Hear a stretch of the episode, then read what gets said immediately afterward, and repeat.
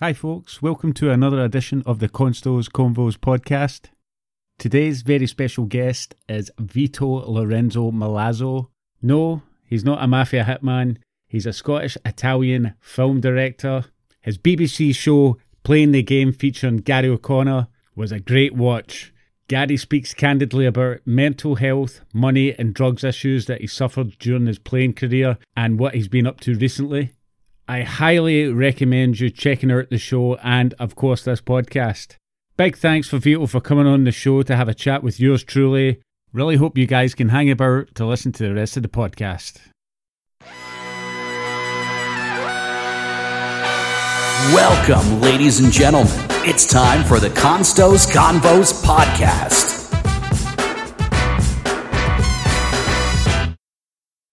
Vito, how are you doing, mate? All good in the hood?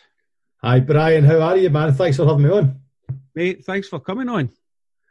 no problem at all. Listen, if, if, people are listening to this, I want you to know it's going to be like a Darren Aronofsky film. The first hour is going to be boring and pretentious. Luckily, I've got some whiskey next to me. So come back for hour two when uh, Brian has to call the lawyers. It's going to be like a, a Martin Scorsese movie. What is it with Italian names and directing cool shit for the TV? Or I don't know. So, by the way, Brian, my Zoom's just switched off.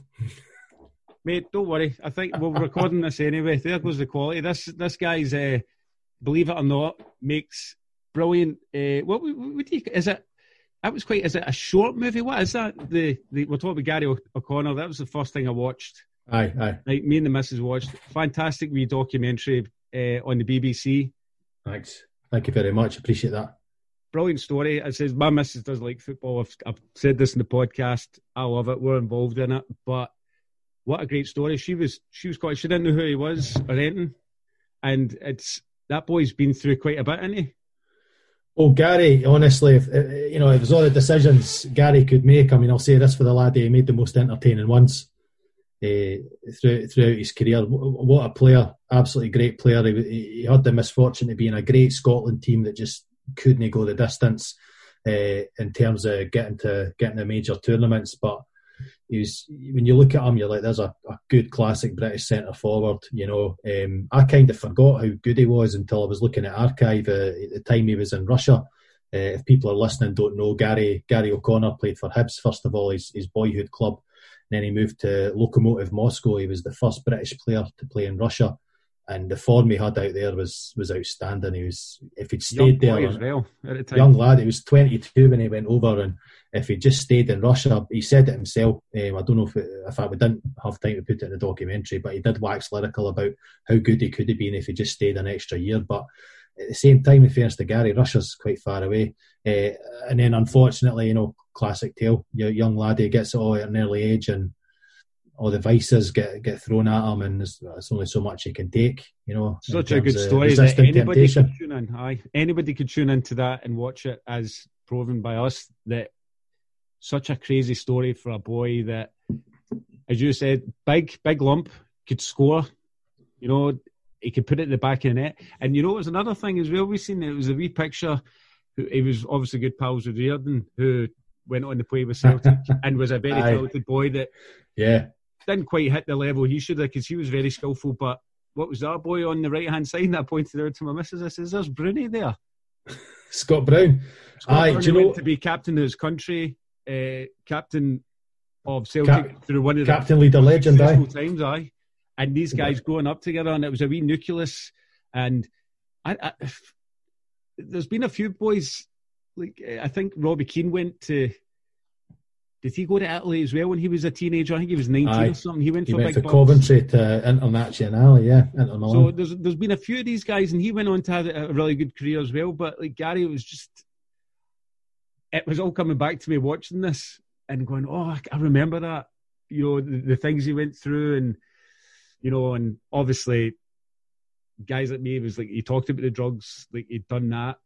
But a big thing that I like that you put in the documentary was the relationship he had with his uncle. Yeah. One of these mentors where he was taking him to the football.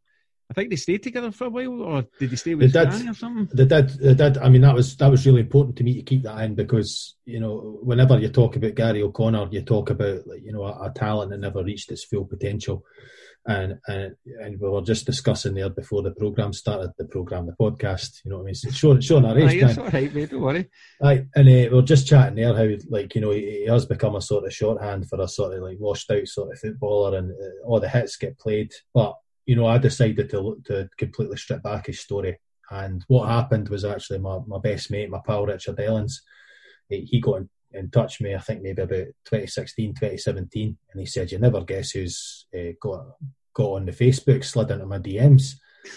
I'm like, I'm like, who, who is it? Thinking he's going to tell me some salacious stuff. His wife's going to kill him for, and he's like, no, Gary O'Connor. And of course, you know, I, I, then I remembered that Richard went to school with Gary. They played to each other at um, uh, under 12s level um, through various teams in East Lothian and in Edinburgh. And, and and Gary and Richard were reconnected, and you know, Richard said, "Oh, I'm, I'm, I'm doing a masters in English, or I did a masters in English, and now I'm working in the oil industry, and I, you know, I wish I'd done a bit more with, with my degree." And Gary went, "Well, look up.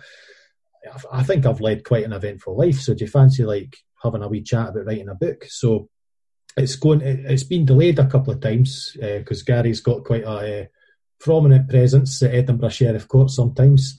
So you know that'll be coming out soon. But I said that you know, I was getting frustrated and I said to Richard, you know, I've got real frustrations with my. Sorry, I'll take that again so you can you can cut in, Brian. I I was saying to Richard, I had frustrations with my editing career. I, you know, I'd, I'd, done a couple of short movies. I know you, you'd, you'd seen a few of them. You know, I, again, and Brian, don't mate, listen, don't time. play it down, mate. But because I watched like uh, you will send me some of his uh, showreel sort of stuff, and I was going through, and even with the documentary, I was really taken aback the quality as well, mate. And what there was wee bits of like humor in it. It was shot really well. You you you had like the kind of bits where you were trying to dig deep, and he was being very candid about how he felt about stuff and that. So it ticked a lot of boxes for me, and that mm. was quite a good how you kind of put that in. So don't play your stuff down, mate, because even if you'd seen your stuff, you're like, this guy knows what he's doing. Well, do you know, like you know, my I started out as a, a broadcast TV editor, and I was I was just getting real frustrated, Brian. I'll be honest, because uh, the shows I was cutting, you know, they're, they're great for paying the mortgage man and they're fun. They're, they're fun crews to work on. You're working on stuff like, you know, celebs go dating or you're working on like MTV shows and, and, and yep. all that. It could be a bit of grindstone, but mostly that they're fun. But there's something that, you know, that, that didn't quite tick the boxes you're looking for in terms of what's good for the soul. You know, the, the narrative thrust that you feel uh, in terms of telling stories, it's, it's not quite there. I'd already directed a few shorts and I, was kind of seeing people. Like I know you, you, uh, I don't know James Price, but we've got a lot of people in common. You had James Price on uh, earlier, and there was people like him or John McPhail, Dougie King, Katrina McInnes, great directors, all of them, Neve McKeon, and these people were kind of getting. Uh, ahead, not ahead of me in the queue in a way that's you know uh, adversarial, but certainly I was like, well, they'll maybe go in direction maybe you want to go on as well. Aye, I was like maybe editing sucking up more more of my time. And I said this to Richard, and Richard was like, "Well, let's let's get a chat with Gary. You know, and see what he thinks. You know." But the thing is, at that time, Gary had kind of been done badly by the press. He'd kind of just portrayed him as this like knuckle he, was, he was known as a bad boy, this and that. Aye. That's, that's why Aye. that documentary was enlightening. You know.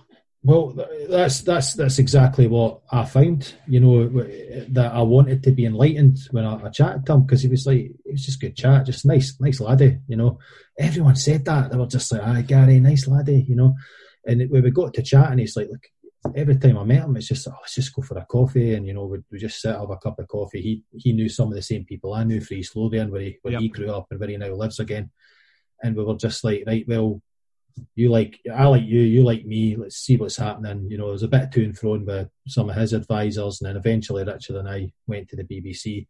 We went to Louise Thornton, who at that time was uh, commissioner for the digital and youth department there. And Louise said, "Great story. You know, let's let's see what Gary's like on camera." So we filmed a wee teaser, and Gary did really well. It was a massive teaser. It's the biggest teaser I've ever I've ever made for, for television, and I've, I've made a was few. Off? He wasn't stripping off or nothing like that, you know. Maybe if he kept his clothes on, he would have been courting now. But um, but basically, like uh, it was like a 13 minute long teaser, and this was like, I mean, that's half the program. You've seen the program, and did you use that footage again? No, we didn't. We, we, there was uh, without getting into too much. There were a couple of things where you wouldn't want some at broadcast. you know, once. Right yeah, the way Gary phrased a couple of things, we were like, "Oh, Gary, let's let's, Yeah, let's forget that." eh?" Yeah. I didn't say that, Gary. I didn't know what Russian mobsters through my door, and uh, and basically Louise was like, "This this is great. Let's let's get this done." So I, I think we shot maybe July, July, August, September 20, uh, 2019. Sorry, right, Um, because I'm I, I like all this stuff, right? And obviously, movies can be huge, big. I always kind of think it could be like a factory workers, you know, like hundreds of people working in product. So, how Aye. long did that, and how many people like break it down a wee bit? Like, I'll break it down. I'll break it down. Uh, basically, what what it was was I use um, I use my contacts list quite a lot. And one of my, my really good friends, uh, luckily for for myself, because he, he makes me look better than I am, is a, a cinematographer called Alan McLaughlin, who's based in Govan just now. Uh, although he's from uh, Aberdeenshire and, and Central Belt initially, and uh, I said, look, you know, we try and work together as much as we can because it's always I mean it's tough because I've not got the budget other people have got but Alan Yep. loves my ideas he did writer's block my short I don't know if you watched that one and um, he did the quiet which I know you did watch and brilliant, man. yeah they were off they all had I mean they were tough shoots man because just no money and you know like 20 So- people in a room getting a close up but Is he actually like, looking for where to shoot and how to shoot it and shooting it? Well, no, no, really. What happened basically was I said to Alan, you've got to come, come in on this. There's no money. You'll, you'll basically get Mars bars and a kick in the nuts as payment. And he was like, aye, let's do it. And basically, you then start thinking, where can I film interviews with footballers? And uh, well, luckily for us, we were partnered with uh, Freak Films down in Leith in Edinburgh. And they actually sponsor Edinburgh City Football Club or, or one of that club's sponsors. Uh huh. So, you know, we were able to get the run there. Uh, so, I, I hesitate to say stadium. It's it's more like sort of a council pitch that they rent out, although it's got like a wee terrace in, um, which used to get quite rowdy on a Saturday. I hope to hear the, the, the drums of the local primary school that have been stolen and played in the front row again. Um, but uh, we went there and we were like like everywhere was perfect. Like we'll use this changing room, know, we'll use this one with a view. We'll, we'll kind of do that. So you go on what's called a, a, a recce, which is short for reconnoitre or reconnaissance. You'll go and just look around, go right. What shots can we get in this location, or should we go somewhere else? We were very lucky. Gary's a Hibs legend, so Hibs were like, like, listen, just use Easter Road. Just let us know when you know when you want it. We'll check our dates. You know, so when Hibernian Football Club, a Premier, Scottish Premiership stalwart, say just use our twenty thousand seater stadium, you you don't really need to do a recce. You just go, aye, all right, mate. cool, aye. Uh, and then there was other things, you know, that were subject to, to change. You know, Gary was very kind, with sort of saying, "I'll get in touch with some people." So the, the list of people we had was was ridiculous to start off with. We had uh, we had Alex McLeish, we had Scott Brown, we had Leigh Griffiths, um, we had uh, we had Kevin Thomson, we had Tam McManus, we had people like Si Ferry. You know, we were like chatting to. He's Uh, brilliant. He's and got a good wee podcast as well. He's a funny boy. I re- yeah, I really like Si. Like, I, I, I didn't think we'd. eh, I'm not saying we were best pals or nothing like that, but I didn't think we'd, we'd get on as well as we did because, like, sometimes people are wary. Although Si is like a, a podcast boy, some people are quite wary of the media, and especially some footballers, or especially Rangers footballers, are quite wary of the BBC. But you know, Si's ex Celtic, and you know he does a bit of punditry now and again, so he was really good. Was and the one thing that really ham- sort of hampered it was we needed to do all this in a set schedule, and you know, unfortunately, we lost Leigh Griffiths and Scott Brown because they were doing Champions League. Yep. Um, at that time with Celtic, I don't know if you remember when, when Celtic were in the Champions League. It seems so long ago. Oh my uh, God, what's happening here, man? I know. I'm sorry. I and uh, and then like. I'm not, no, no, no. Uh, but, but uh, listen, I'm no, I'm no govern. I'm no govern. I'm saying that right. I can't say who I support, but I'll, I'll tell you that right now. You no, keep it quiet. aye, I'm not. I'm no standard Edinburgh for God's sake. The coup. it's still an Albion, mate. Still an Albion. But um, but basically, you know, we, we started like losing people, um, but the people we had were actually who we needed anyway. You know, so there, there was one Hollywood, as we called them, like A-listers who like phoned us at like eight o'clock on the day and saying like I promised my family I wouldn't do media appearances this year and my wife's just caught me sneaking out the door. So I like this is like a big name in football. Just saying I'm really sorry I can't can't do the interview today. And we're like what the hell? And then there was another another one, a really really big name, old firm player um, who played with Gary. Uh, he phoned us, I think it was on a Monday, and he's like, right, I uh, just where did I go? And we're like, what do you mean? he's like, I like I'm here for the interview. We're like, no, it's tomorrow. He's oh, like, you're I joking, man. He's like, he's like, I can't do tomorrow. I might be flying to Cyprus for a Champions League match. I'm like, so then, like, so he. Listen, footballers work from like eight until one every day, and I'm like, how can you get this so wrong? Listen, you on know? seeing the podcast, I've had my mate on who works for Rangers as well, and he says it's just hard to get footballers to do stuff. They're just Um, jumping about, and, and I'm sure you've had some good people. He says, but there's ones that will go out their way. He says, but so many of them are just fucking as soon as they can get away, they just bolt. They're young I- I mean, guys, you know what I mean? They're, young boys.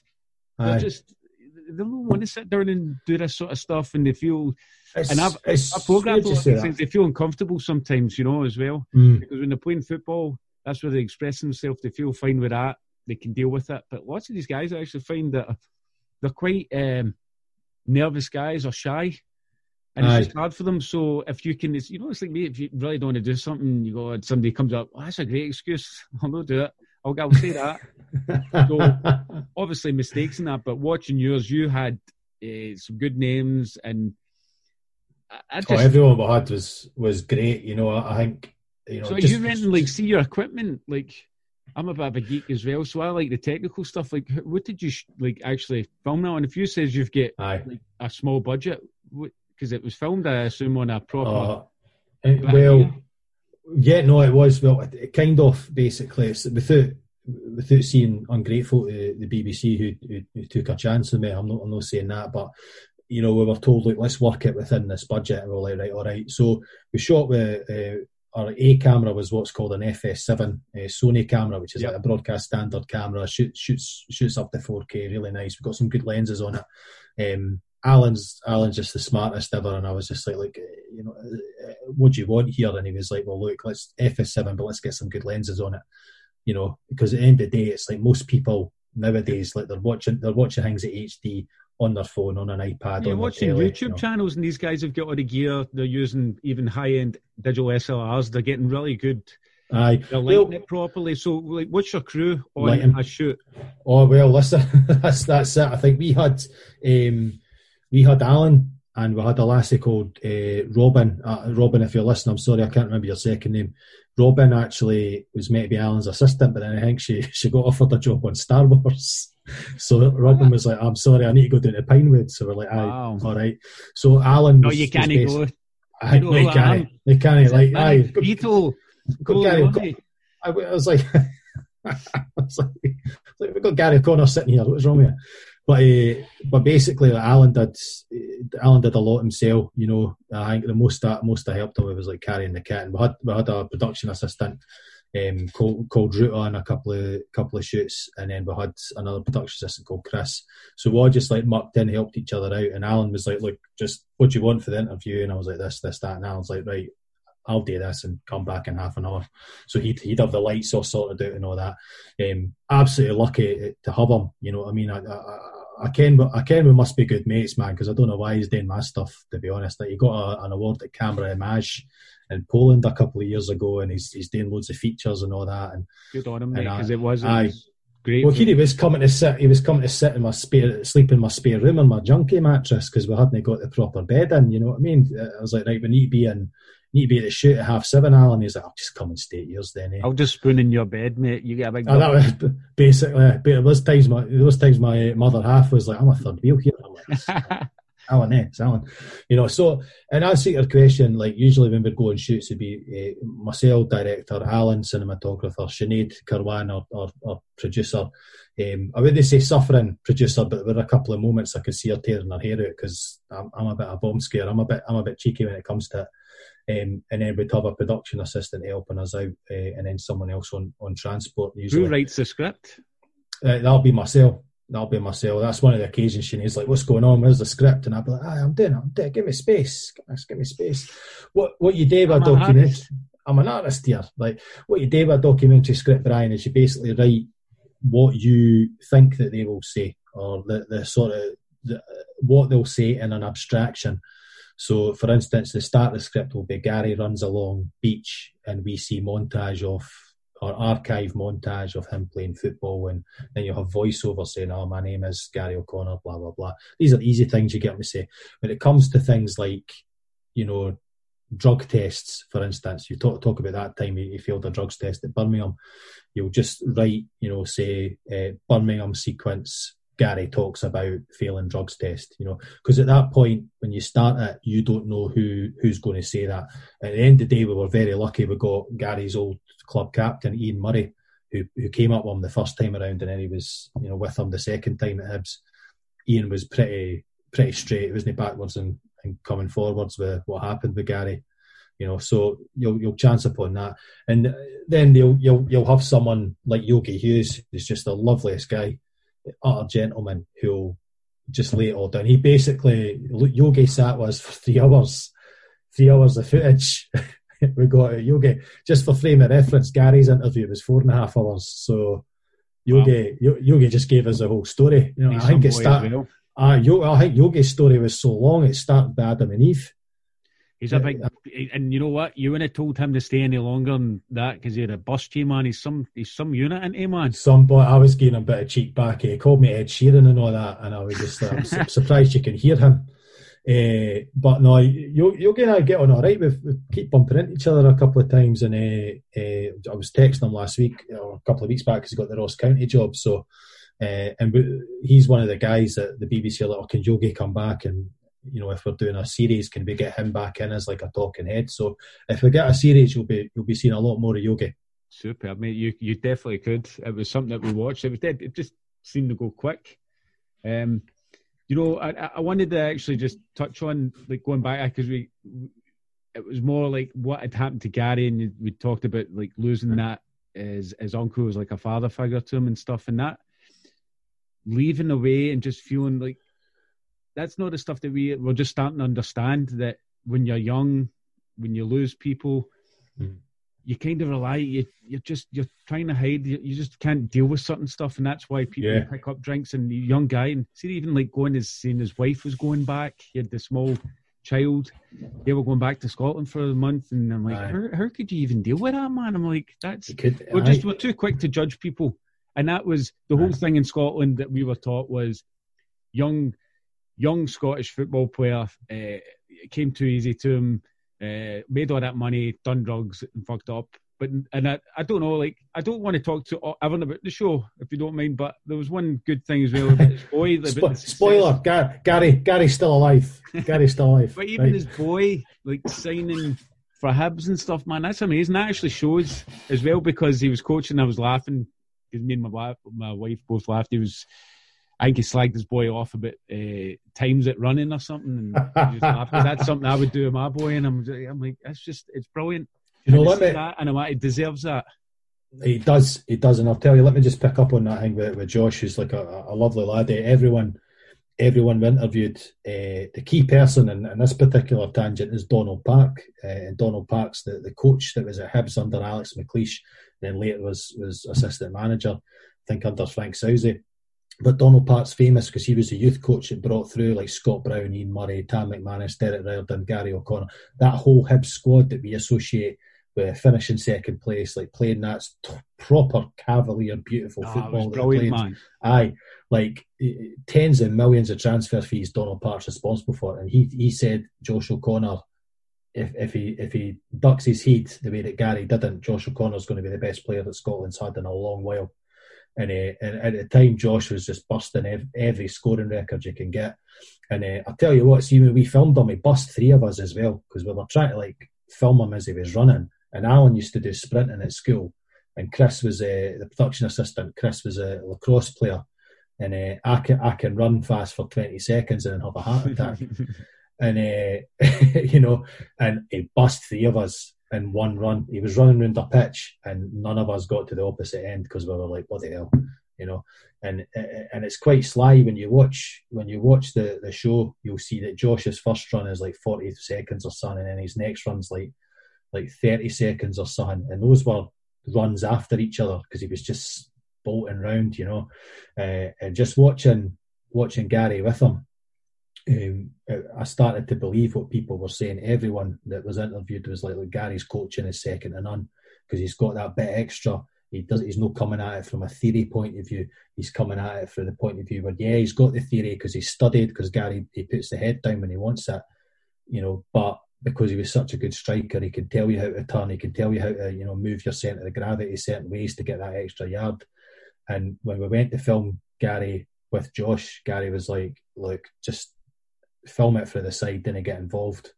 You know, just, can I can I just have this one? You know, because he yep. was trying to fit it around his his schedule, and and that's what we did. And I think that's translated well because you can get those more natural bits of banter off of Gary. I, I, think it contrasts well with the moment in the middle where Gary like just shuts down and goes, "Nah, I'm not answering that." Didn't didn't ask me to answer that, you know.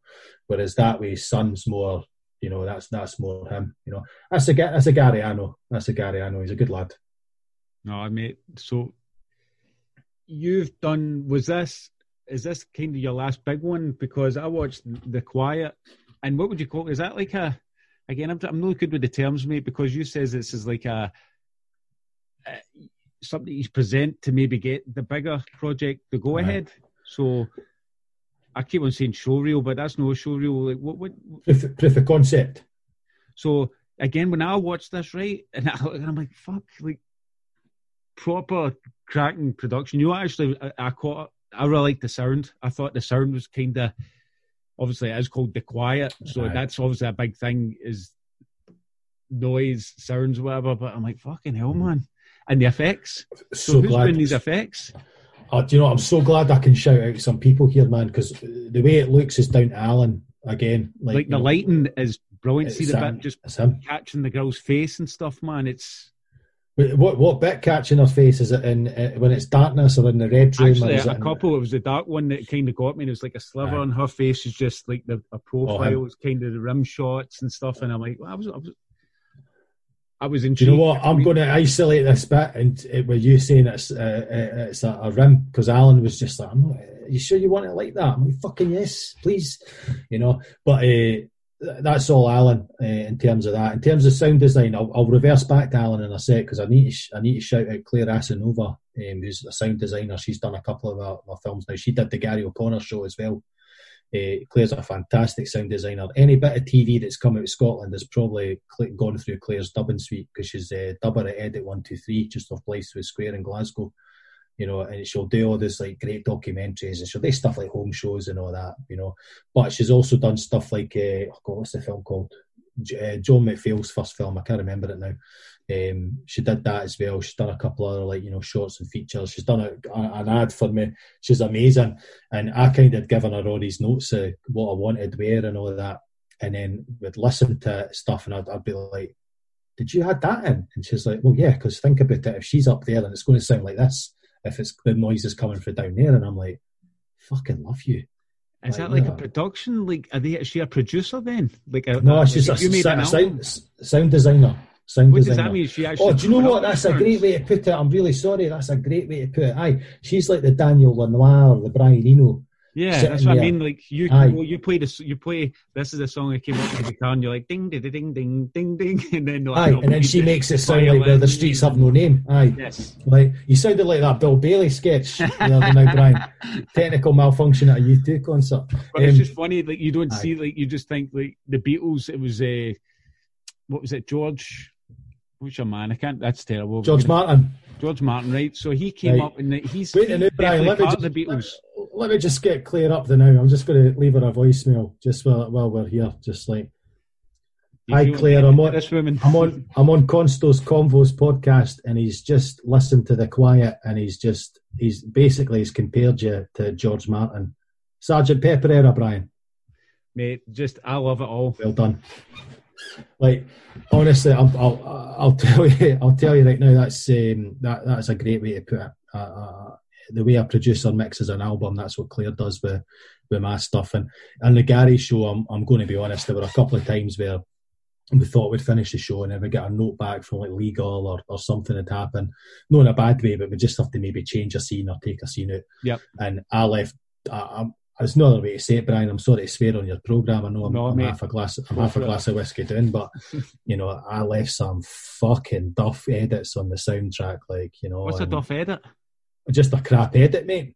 a crap edit, you know. Oh, when you're you're editing, and stuff. Do you mean? like- I, I edit it. I edit it as well. So it's like you know, I edit the show, and then there'll be things like, oh, I need to take this out now and then remix it, uh, or no remix it, rather just hope Claire can do it.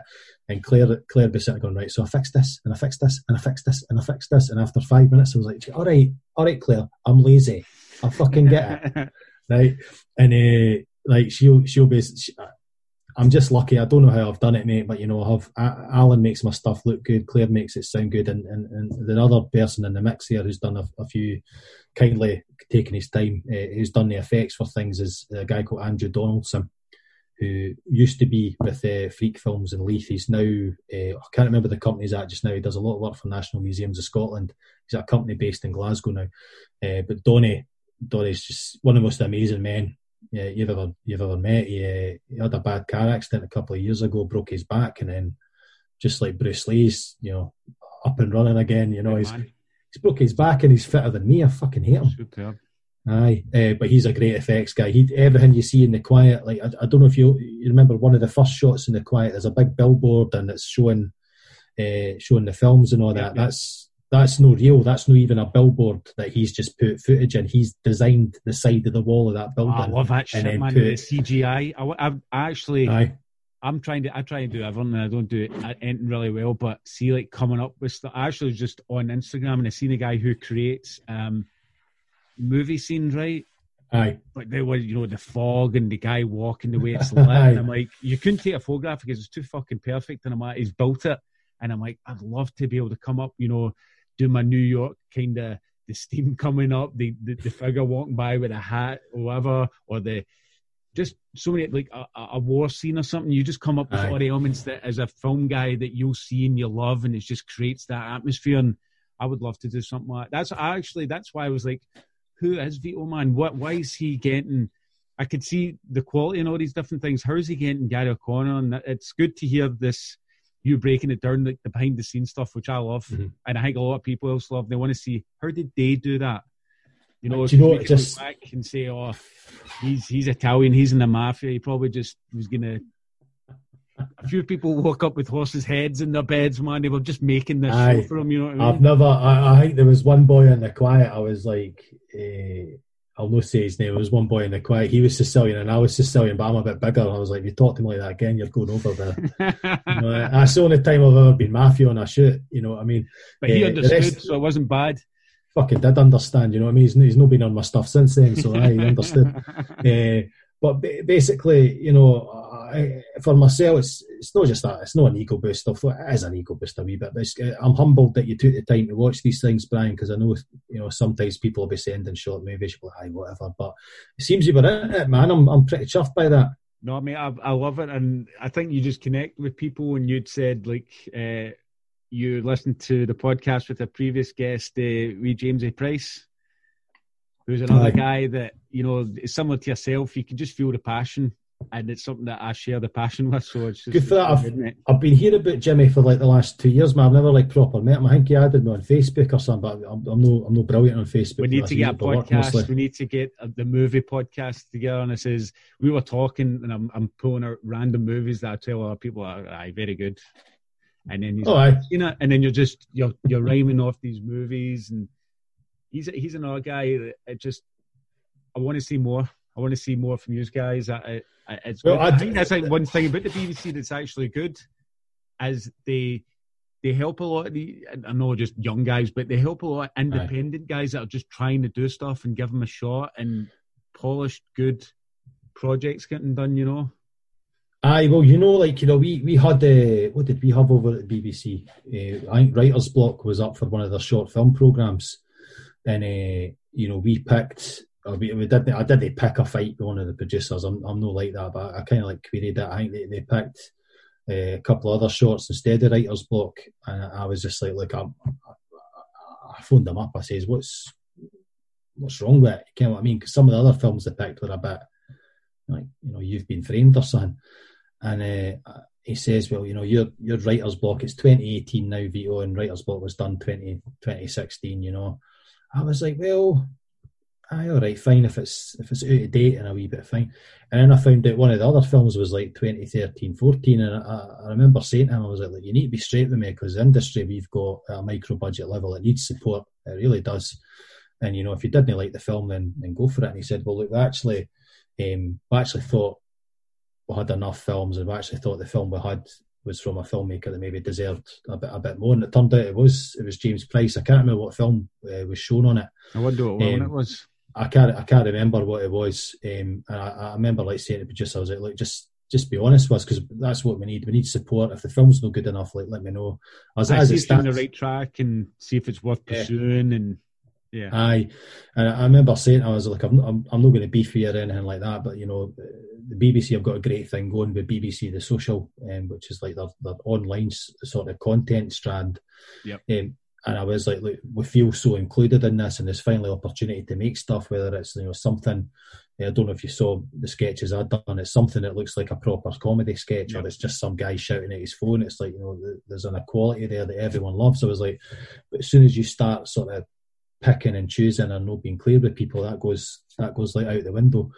And so you're right, man. It's like they're open to discussions like that, and they're open to sort of like giving people opportunities. You know, um, I think a lot of that is down to Louise. To be honest, she was she was in charge of the social uh, when she uh, she was first, not first at the BBC, but she was the first person in charge of the social, and she sort of took that vibe where that sort of like let's try things. You know, let's not close down opportunities. Um, when she went to digital and youth, and, and and God bless her, man. You know, she's helped so many people come along, and now she's you know, she's a senior commissioner for BBC Scotland TV channel, you know. Yeah, aye. So I'm glad that there's now people starting to be in charge and, and, and positions that are sort of open and willing to not just stick to the same paradigms as before, man. You yeah, because it was like oh, you, you read the, the old stuff in Wiki and maybe even the more American TV as well, and it's like they had shows for like 40 years and stuff. Some of these guys, granted, like Carson is a legend, but some of the ones you're like, wow, they just Aye. it was like such a small group of people doing it. They were just there and they, they stayed Aye. there. Nobody else could come through. And we've had uh, jo- uh, Dom and on the podcast, Dom Reynolds, who writes for the BBC, him and his brother John. Um, they've been doing a lot of stuff and writing. Now i'm really, I've been inspired by the writing and that's interesting you saying you wrote that and i quite like you telling me how it wrote it's quite a lot of work so i've started doing a few short stories um, some ideas, some um, I probably just need to sit there and concentrate, but I enjoy it. And even if it never comes off anything, it's, it's fucking, yeah. it's a great, it's it's great feeling, man. Just getting that. See when you write, and... see when you write the end, or you write fade to black, or or or, or you write, you know, Maria stares down this angel, which looks fucking horrible, or whatever you're, you're writing. You're like, yes, you know what I mean, or or you know, or you know, Gary plays football with his son and everything was fine and no one ever went to court ever again. The end, right? Uh, like that. That's a great feeling. You're right. You're right. That's a fairy tale there. Uh, cheers. You know, um, I always do feel in Scotland. I, I got to be honest. You know, I've, I've been told I'm too esoteric. You know, I'm, I'm quite. I have this aesthetic that's not quite.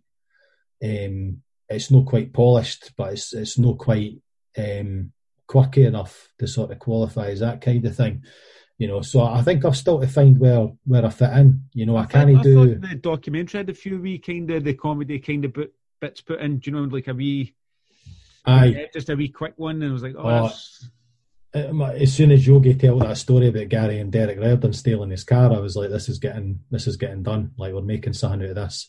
You know, I, I remember, I do remember Yogi phoning a day after we filmed him. He's like, "Listen, I've just been chatting to the wife, and I told him I, I told her I, would said a story for back in the day. Uh, I was like, ah, you did say that story, and I'm being deliberately vague here because the last person you want in your front door's fucking Yogi is. uh, in fact, now I think about it, I don't know how he got my number. It was my home number. It wasn't just my mobile. Nah, right? he's not fucking about, is he? He's not fucking about. Like, uh, I saw a red dot trying to find me in my living room. Actually, it was kind of weird. but um, and he's like, oh, listen, I've spoken to the wife, and, and she just thinks that maybe we shouldn't have that in. So let's let's take that out. I, I'm like oh, it's a really funny. He's like, no, let's take it out Vito. I'm like, no, Yogi, aye, that's it, that's it. Don't worry about it. can I keep the bit with the car? He's like, what's it, the stealing bit? I'm like, aye. He's like, oh, didn't make me look stupid, Yogi. So honestly, I was waiting for that phone call the night of broadcast day, but he was like, "Oh, I loved it, big man." I'm I like, know it was good. Nobody come across bad on it at all, man. So, Phil, what, what's the deal anyway with your name? Because you, you sound like a mad Edinburgh guy, but your name's not really telling that story, is it? That's the honestly that's the first time you've, anyone's ever called me Edinburgh man. I've got I've got everywhere in my day. I had I, you know when I was in Stirling they called me Glaswegian. When I was in Glaswegian, the, Glasgow they called me from the islands. When I was in the islands they called me English. You know, it's like. Mate, uh, excuse me, you're talking to a Canadian guy who lives in Scotland who's got a Greek father. I've been getting that. Whereabouts in Ireland you're from, Brian? I'm like, fuck's sake. Mate, I, honestly, by the time our carbon footprint was maxed out by the time we were born, mate, eh? it's like nuts. Like, is that a war thing? Is that is that what happened to you? No, no, mate. It's it was just my mum grew up in Scotland. Uh, they were, she had five brothers and sisters, just in Clydebank, and just wanted to go see somewhere. And she went to Canada, right. you know, start a new life. And my father's from uh, northern Greece, right? At a wee village. He used to fucking hate. He used to get up early in the morning and milk the goats, and he fucking hated it. And when he was old enough, he left to, to go to Canada because he had family there. I speak to him about stuff like that because I'm interested. So he had family going to different places. We've got family in Switzerland. Uh, a lot of the Greeks went to like Australia and stuff. Says he tried to get in Australia first because he wanted sunshine, get a knock back, and then I think he would, wanted to go to America. I think couldn't go there, and then he had to go to Canada with his aunt and his cousins and stuff. So my parents met there, split up, and we came back. So right, one of them ones. Oh man, do you know what, man? That's uh, I feel really bad. My one involves like war and tragedy and, and all that stuff. So yours like, is yours. They're going to write a story about yours, and they're not going to write a story about mine. Is that what you're saying? No, they probably write a story about yours because mine's actually I tell it in the most boring way possible. You know what I mean? Plus, it's like you know I like to make the joke that I'm only here because of Hitler. So thank you, Adolf. You know what I mean? And people don't like that. You know. So no, you can't just, do that. Uh, just to clarify, I'm not a right wing maniac. You know. No, I'm here. My, it's, it's a tale of uh, the two Italies, the north and the south. My my granny, as I say, she was from Cassino. God bless her. Uh, she moved. Well, my great granddad decided to move to the UK uh, when Benito Mussolini took power because he wasn't wasn't really having that. Uh, and Granny made her way uh, up to Edinburgh because they started to become quite a prominent Italian contingent after the First World War. Yep. And then she was uh, a translator in a prisoner of war camp when my granddad was uh, ca- he was captured in the uh, Tobruk in Libya. Uh, obviously fighting for, for the Italian army. Yeah. He was, yeah, he was shipped first to India, I think, randomly, and then they, they decided, oh well, can't have all these Italians walking about in the sunshine. Let's fucking really show them the mean business. So he got sent to Dalmahoy in West Lothian and uh, met my granny, and, and that was that. Uh, as they say, he actually proposed to her, and then he had to go back to uh, I think it was Palermo to get demobbed off he's from Marsala, which is in the southwest of uh, Sicily. So he went back to Palermo to get demobilised, and she had to come with my great uncle Dominic all the way from Edinburgh straight down to um, straight down to Sicily to go and get married to him. Wow. In a wee, a wee town called Santa Pedra in the, the southwest Italy, uh, Sicily. Yeah, it's, it's amazing. Uncle Dominic actually had a, I think it was an old Hasselblad camera, and he took one. And for years we thought the the pictures, you'll love this man because you're a photographer. For years we thought the pictures were lost, Brian. And then one day my, uh, I think my great aunt Eva, she passed on, and someone was clearing out her attic. And what did they find? They found all these negatives wow, from my great uncle Dominic, who died in 1979 so about three years before I was born. And uh, my cousin Nicola, who's well, she has a she was a photographer. She's, she works in theatre now. She decided she'd restore these negatives, and unfortunately, uh, we lost everything from Edinburgh down to I think just before Milan, uh, and she was able to restore everything from Milan down to Palermo, and Marsala and, and Santa Pedra and they're beautiful. They're beautiful. That includes going to Cassino, which was uh, the Italians consider it a war crime. What happened in Cassino. Uh, just to give you a brief history, the Allies came in via Sicily uh, to go all the way up Italy with a view to eventually getting to Berlin. I don't want to spoil it, but they did get to Berlin eventually. And uh, they needed to get past Cassino, which had this monastery, like this this Catholic monument. Uh, yep. It was called Monte Cassino. It was about twelve hundred foot up on this on this hill and uh, the, the, suspected Germans are having a having a battalion there. Turns out the Germans never had a battalion there uh, until the Allies bombed the fuck out the monastery, and war being what it was, they ended up destroying the entire town while while they were there. When you go to Cassino now, there's no a building from before I think 1952 because the rebuilding took so long. Uh, they rebuilt the monastery first of all, but these brilliant photographs my uncle Dominic took it. My granny and granddad just in amongst all this rubble and debris, and granny's trying to find the house where she was I born. saw which that, is, all that know, history, man, and recorded Aye, it, it's that, man. beautiful. It's amazing, eh? And the thing Beautiful. is, it's gone. Because yeah, you, you even saying that, like my mum, like I, I'm, and I still stay in Clydebank, and I don't know if you know that was the Clydebank Blitz was bombed fuck out during the Second World War as well, and my granny uh, was down at the bomb shelter, and their Oh, house get bombed. Uh, she was up. I think my uncle and man were born at that time. Uh, my, my, my grandpa was at the pictures with his mate. They went to go see a show, and and again we lost a lot of stuff. And Clydebank was destroyed was. and they didn't actually release that officially because they didn't want. I think it was to do with like propaganda. They didn't want to seem like Germany done a job on this sort of thing. And I think the official they said the figures were like 300 people died, and some guys were like, mate, streets had more than that dead. Aye. And they, they, recently, we've had guys like Tam Kendrick being on the BBC as well, and he's explained like what had happened by speaking with people. He does his paintings and stuff, and it's fascinating, man. And see, they see all this, and you're getting the pictures, and you're seeing these places, like you're saying the how things are burnt back and all the history. I love it, mate. I, I really love it. And it says like, uh, especially with the, the whole Sicily thing, you know, I'll fucking love I, I- the whole mafia movies and reading up and stuff and like Do you know, I- uh, Vito Corleone, you know, Genovese, you know. Do, do you know, like you know, I, I, about ten, five, ten years ago, I would have pulled you up and I'd go, "Come on, don't be a stereotype." But I remember going over about five years ago, and it was about, it was the first time I'd been over since I was wee. So, uh, first time I'd been over since like maybe 86, 87, when I was like you know four or five or whatever. And uh, I was like the exotic cousin when I first went because I was just this wee ball of ginger fur just running about Palermo, like all like excited because ice cream was fucking amazing, right? Pizza and Eh, ice cream. Oh mate, honestly, the number of times I was like sick when I was like four or five because I was I would I've been lying and the Italians just feed you. You know, it's just like, oh, have you had ice cream? No. Like, you know, It's like the Greeks, mate. We used to go over, and there was always the joke that I remember I, I took my wife over. Uh, Kirsty, she's Scottish, obviously, and my brother took his wife over, and we were meeting the, the Macedonians, the Greeks of the family. And we went to go my aunt's, and she's fucking, she's she's such a great cook, and she's bringing all this food, and fucking everybody's fucking stuff. You know, that way you're amazing. ready for your sleep, and that, that was just the starters. Well- and then brought her all the, the main meal, and I, I was it. like, "Where are we going to put this?" I felt That's so bad, it. we're just forcing it. That's it, man. I was like, I was, I was going to say I was going to pull you up for doing the stereotypes, but you go over and it's all like, you know, here's your fucking Don Corleone key rings, and here's your like, you know, ma- massive pizzas, and like, you know, I, the town's the town's empty on a Sunday because everyone's in cathedral and all that, and you're just like, I love it. I loved it there. I remember like I was over there, and like my uh, my partner was just like, she's like, that's your that's your fourth cannoli. I'm like, so? She's like, it's five past eight in the morning, and I'm like, oh god. Oh, I'm like, listen, just let my diabetes just uh, die down a wee bit, all right? You know what I mean? I didn't I've diabetes at eight o'clock. I had it by five past eight. I've never been there, uh, Italy. I'd love to go. Just architecture, food, history, the, the full shebang. Well, I'm, I'm, I have to say, you know, obviously I've home priority here. You know what I mean? But I mean, Sicily's Sicily's where it's at for me. It's just the pace of life is just different over there. You know, it's a weird one. Like everyone's in a hurry to get places, and then when they get there, they don't give a fuck. They're no moving.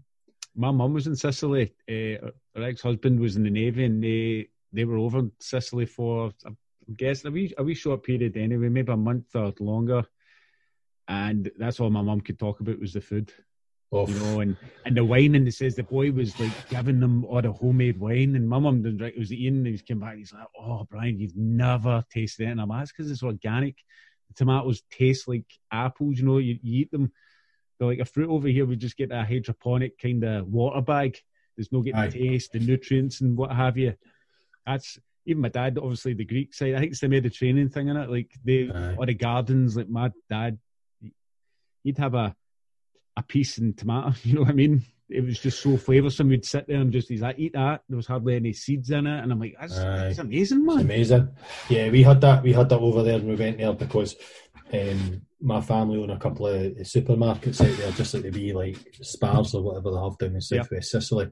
And uh, actually, a couple of weeks before Christmas, like my cousin Gasparino, or my dad's cousin, uh, my second cousin, sent over just a wee box. He's like, "Here's here's a wee box for Vito uh, and his family." And honest, oh god, Brian, honestly, it was like salami Milano, and it was like proper, like just like cheap salami, uh, and be like I can't I don't even know what they called it. Was like sausagnon, smaller salamis as well as a massive salami yep. Milano, and oh my fucking god, mate! Honestly, I thought like I'd gone for like start of December thinking I'll just have a wee bit of turkey and then I'll go meat free because I'm going to be 40 soon and I didn't want to have a heart attack. To honestly just clutching my chest, going, oh my God, is that a salami? Oh, is that a? Why the arteries yeah. just closing over? The arteries are closing over, going, like, you're, not, you're no fully Italian. I'm like, shut up, I can well, take you, this. You've got all the, the Italian community in Scotland have done fantastically well, you know, just through music, acting, what have you. But look at he was just eating the food. They must have came over Scotland and go, fucking hell, man. Like I like my mince and totties for that, but somebody's gonna come over and throw a pizza at you or yeah, do you want to taste a wee bit of this ice cream? You can you imagine? Honestly, can you imagine being the money. First, uh, can you imagine being the first person that gets like a proper like calzone made for them in Scotland, and you're just like, it's like, Hi, do you want do you want fish and chips now? No, we're going in that Mediterranean. We're only having cabs from now on. Right? that's just that. Uh, honestly, I love uh, I love the fact that I'm part Italian. People always look at me as you know you were saying. Obviously, I look like you know uh, Frankie Boyle's trying to clone himself in the machine from The Fly, and uh, you know, but my upbringing was was it was quite Mediterranean, if you will. You know, my granny spoke perfect English, so she'd be helping me with like my, she'd be helping me with like English homework. You know, granddad didn't speak that much English at all till his dying day. Right, okay. Um, and he could only speak Sicilian. He couldn't speak Italian because Italian wasn't standardised in uh, Sicily until think 1952. Uh, which there's a weird wee fact for you. Well, I didn't know. actually know that Sicilian. I thought they spoke Italian. Sicilian's a, a, a dialect. Um, the best way I can explain it, maybe, and one that's I'm sure anyone listening that's Sicilian will be like, fucking fuck up, Vito. uh, but it's basically a difference between like English and Old Scots. You know, I mean, you can understand it, but you know, there'll be there'll be some bits there you're like, what? You know, yeah. Um, That's like know, my dad. My dad's from northern Greece, right? And he's like Macedonian, Greek Macedonian. Right. It's hard to because I'm here. That I hear they all like each other it's so complicated, mate. I read up on it and I don't even, I just, you can't agree with anybody because there's so much contradiction. It's so hard. Right. But um, he, my dad speaks Macedonian, he speaks Greek. And that's what oh. my dad would say. He's like, see, the Greeks say we don't exist, but how come I speak Macedonian? You know what I mean? And he's, he's, he's he speaks a bastardized uh, Greek Macedonian language with family and stuff, and they mix and match all this stuff. Mm-hmm. I can't speak any. Can you speak Italian? I can speak tiny bits of Italian. What happened was, um, uh, and I'll just say it to say, I'm sure if, if my mum ever listens to this, I'll get a phone call and a clout round the ear. But my mum and dad eloped, eh? Because dad was Sicilian and uh, obviously Catholic, whereas mum was from a very staunch Protestant mining community in, in East Lothian. So mum and dad eloped. And this kind of fed into learning the language. You know, I think when I was like four or five, dad dad sent me to Italian lessons, and that lasted about three weeks until my ma found out, uh, and then that was it. Basically, that's great. I was the same. I, I, yeah, I, I, you know, it's weird because like mum always, uh, my mum's still with us. My grandparents aren't. Always loved my grandparents, you know, and you know, mum wasn't like that, but you know, there were elements of my family that were, and I'm sure you've been for the west coast. I, I didn't have to tell you any more about that. I mean, I get things. cold. I get cold. I had this uh, post I put on Facebook ages ago. I says, you know, since I've been in Scotland, since I was a wee guy, I've been called a Jew, a Paki, wow. Irish, a Hun, Aye. him, all these things. And I said, you know what? It's made me realise that I should have been a fucking actor. I could have pulled anything off. You know what I mean? I could have been anything. I just, it's just when I came over, I used, I stayed in the scheme up in the far end of Clydebank. I was basically the one of the darkest guys there. You know what I mean? Aye. Called Everton. Things have changed so much now. I think it was just before it was everybody was the same. So if somebody was a wee bit different, like I went to school with guys, like I've, I've got sallow skin as you can see, right? The guys that are probably even light on me are they, the nicknames. These guys were nigger and coon. Aye, aye. You know, that, and that was like normal And I says things have just changed so much that obviously for the better that it's just not the same. You see so many different people and attitudes have changed. People seeing the world through the internet, and I, I don't.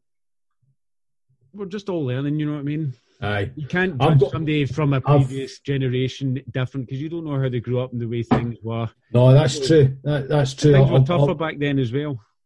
No, no, they were, they were. I think that, you know, my my dad had a lot of, my, my uncles had a lot of, you know what I mean? If you didn't mind, Brian, I'll go with, I'll go with saying the P word and stuff like that. I'm going to, I'm to mind my P's and Q's if that's all right. But uh, right, you know, he, he got, he got that, he got a lot of that. He got called the K word, um, uh, that stands in for, uh, for people of the Jewish persuasion. You know, he got all that. And uh, it's just as you say, it's because it was different. It, it, it was different. I think if people say it now and they're obviously our generation, it is. It's you can't. It's, it's, taboo now. I just say it Aye. because it is what it is. Um, the, even these words, and I know you, people can't say stuff like I'll say stuff like Jolie, but even when I was young and I've heard people say like these words, and I remember like Mhm. they fucking hit hard. because the Imagine being spit it. who the spit- was- th- this is how this is how bad it could get round, round my bit. And by the way, I, I grew up in a nice neck of the woods, North Berwick, man, um, which is quite quite a posher end of town, We've man. We, we weren't. That's a ni- that's a nice bit. well, we we we weren't we weren't we weren't posh at all. We were kind of in, uh, we grew up in a wee. We grew up in a wee uh, hamlet outside it called uh, called Black Dykes, basically, which was a wee, Jesus. wee sort of that's Uh, two two groups right there. Two groups right there. I, I, you know, I remember when uh, Alasia was seen at uni, who was from Barbados, told me she was going back with her ex girlfriend. I was like, this is ticking so many irony boxes right now. But uh, but basically, you know, um, growing up like that, around that way, like you were, I think the most thing you'd get against you was maybe your class, because obviously there were people who were living in fucking massive houses and all that, and meanwhile you're, you know, you're you're taking your summer holidays down in Eyemouth or whatever, you know. Um, but there was like the odd occasion you'd you'd get called those things, you know, and and, and you weren't It's confusing at first when you're young. I think. it's confusing, you know. He's, um, I remember my, my pal's grandmother calling me the P words. You know, when she said she she'd said something about um, she'd said something about her interaction that she'd had with, with someone who was um, from the continent, I think.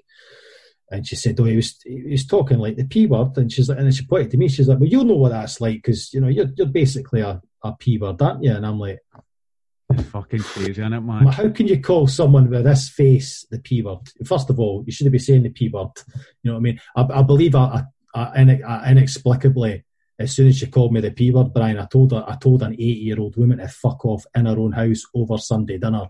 At which point my pal, my pal had to escort me outside because the face she made, oh, Brian, I thought she was going to die then and there. Even her Scotty dog turned and went like that. I was like, what's, what's worse here? Like her calling me the P word or, or me telling her to fuck off in front of her But husband's you, ashes. you know what? That's what happens. It just if people catch you off and they, they do really mean things, mean things happen. You know what I mean? That's that's the, Aye. the real and end all. And That's it.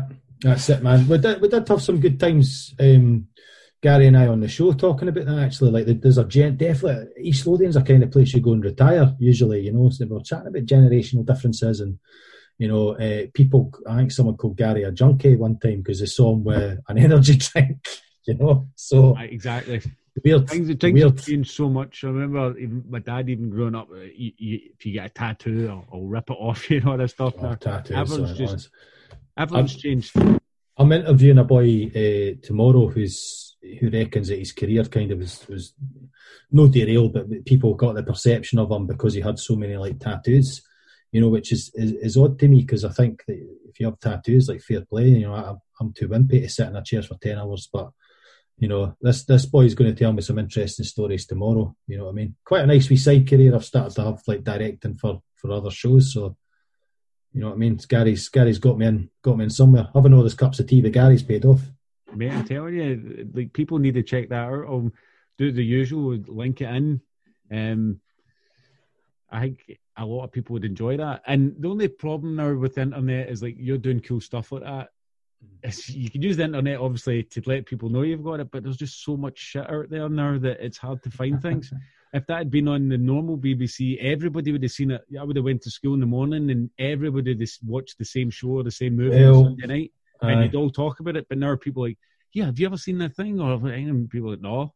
You Like get what? Netflix, YouTube, that Oh. iPlayer we watched it on. You know, a friend, a friend, another friend of mine, he's writing a book about managers' first hundred days, you know, and he's he's he's doing it with uh, Micky Mellon, who's up at Dundee United just now, but he's also got uh, uh, Ole Gunnar Solskjaer to talk about his hundred days at Man United. So he's, he's got a good lineup, and he's got in touch with me Good saying, "Do you want to?" But I remember he said to me, he said, "Oh, did you watch that show on Netflix about the coaching?" And I was like, "Which one?" You know, we sat there for like two minutes scrolling through Netflix. He's like, "No, it was that, it was that one. No, it was that one. No, it was that one."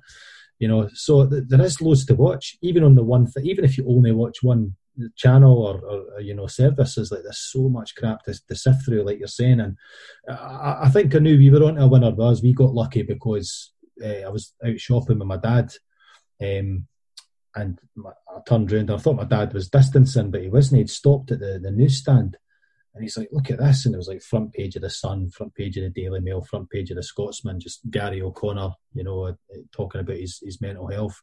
And that's when I knew we'd kind of maybe hit, hit a, a good a good Venn diagram of the, the demographics that watch TV. We've got the people that'll be interested in the tabloid newspaper stuff, but we also had the people that remember Garry growing up or they want to know more about what football was yeah, like. because we didn't really understand as much. That's what it's saying. Like this is appealing to so many different people. You've got the people, the football people. You've got the ones on the outside that seen all the stuff that had happened. You've got people now watching it that were understanding how why people go through this stuff. It was always like, oh, did he just do drugs? Because he had all this money and had fun, and you take too many lines, you get addicted to it. Like, no, it's because he's missing people. What we- we're actually dealing with now with this COVID, the lockdown, that people or the relationships are breaking down, and people are feel, feeling really low. They're not going to spend time hug people, and that's what happened to him in a way. They said he was going to the on the training ground, and the manager I think was Serbian, and he's got a translator. Or the guy, he says there's no after the the mat the training. Sorry, when guys would maybe hook up, go play golf or go for a beer, if you're especially in Scotland. But he says they're all just going back to the hotel, and he's going mm-hmm. back and. Even I seen the hotel and it, I'm like, I look next man, I'm like, it looks boring as fuck. You know what I mean? I'm Aye. like, how you that age do? Especially knowing your wee boy is back home. There was a wee I killed him. you know, you know, It was, it was just- a wee boy at the time, and then and then uh, wee Millie came along. It was Josh first, and then Millie. Yeah, and that's just right there. Is like you that, now we can watch this and see right. Okay, that's that's why it's starting to make sense. And these are the things that we've got to realize why we've got problems with drugs and stuff in society, and what we got to do. And I'm I'm worried. I was speaking to people just with the they had the, the announcement of basically saying things are probably going to get worse again. The the old time, the figures are terrible. New strains are coming out, and I'm like, what another thing. And I'm like, God. Aye. It's just another kick in the nuts, man. And I could really feel that cloud coming over. I'm like, people are going to be really struggling. And I hope people are doing their best. I've reached out a few people and sending messages, just, you know, talking, how you doing? You, You have to, eh? You have to. I've got like one pal that's always like, you know, he's like, "What are you texting me for?" Like, so I'm like, "Just checking, checking." You broke up with your girlfriend, and then the pandemic came. He's like, "I'm fine. I've got my, I've got my PlayStation." All right, I'm just checking, just seeing if you're all right, mate. all right. Sorry, I won't talk to you ever again. It's all right. You know, no, I, I you know, I, I hear you. Like, oh, this is like madness. You know, it's, uh, and I think that one thing that's that's happening, and I'm noticing it obviously with my circle is the more creative types.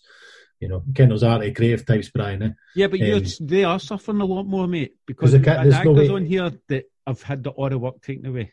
Aye. Well, I listen to your one with Cammy Jack, man. He's a great actor, and Mate, he's a, what a fucking. It's it's just that we've spoken. Great. He's just got a pure life force, man. He's just smiling, happy as part, as funny as anything, man. aye.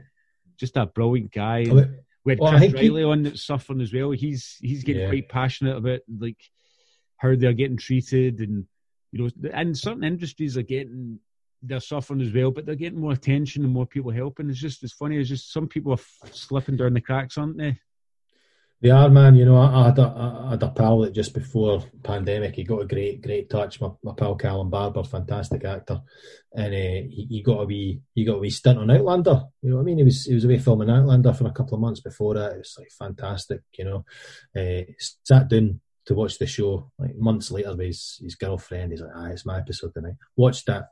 He was in the episode in the background because they cut out the storyline that he was part of, right?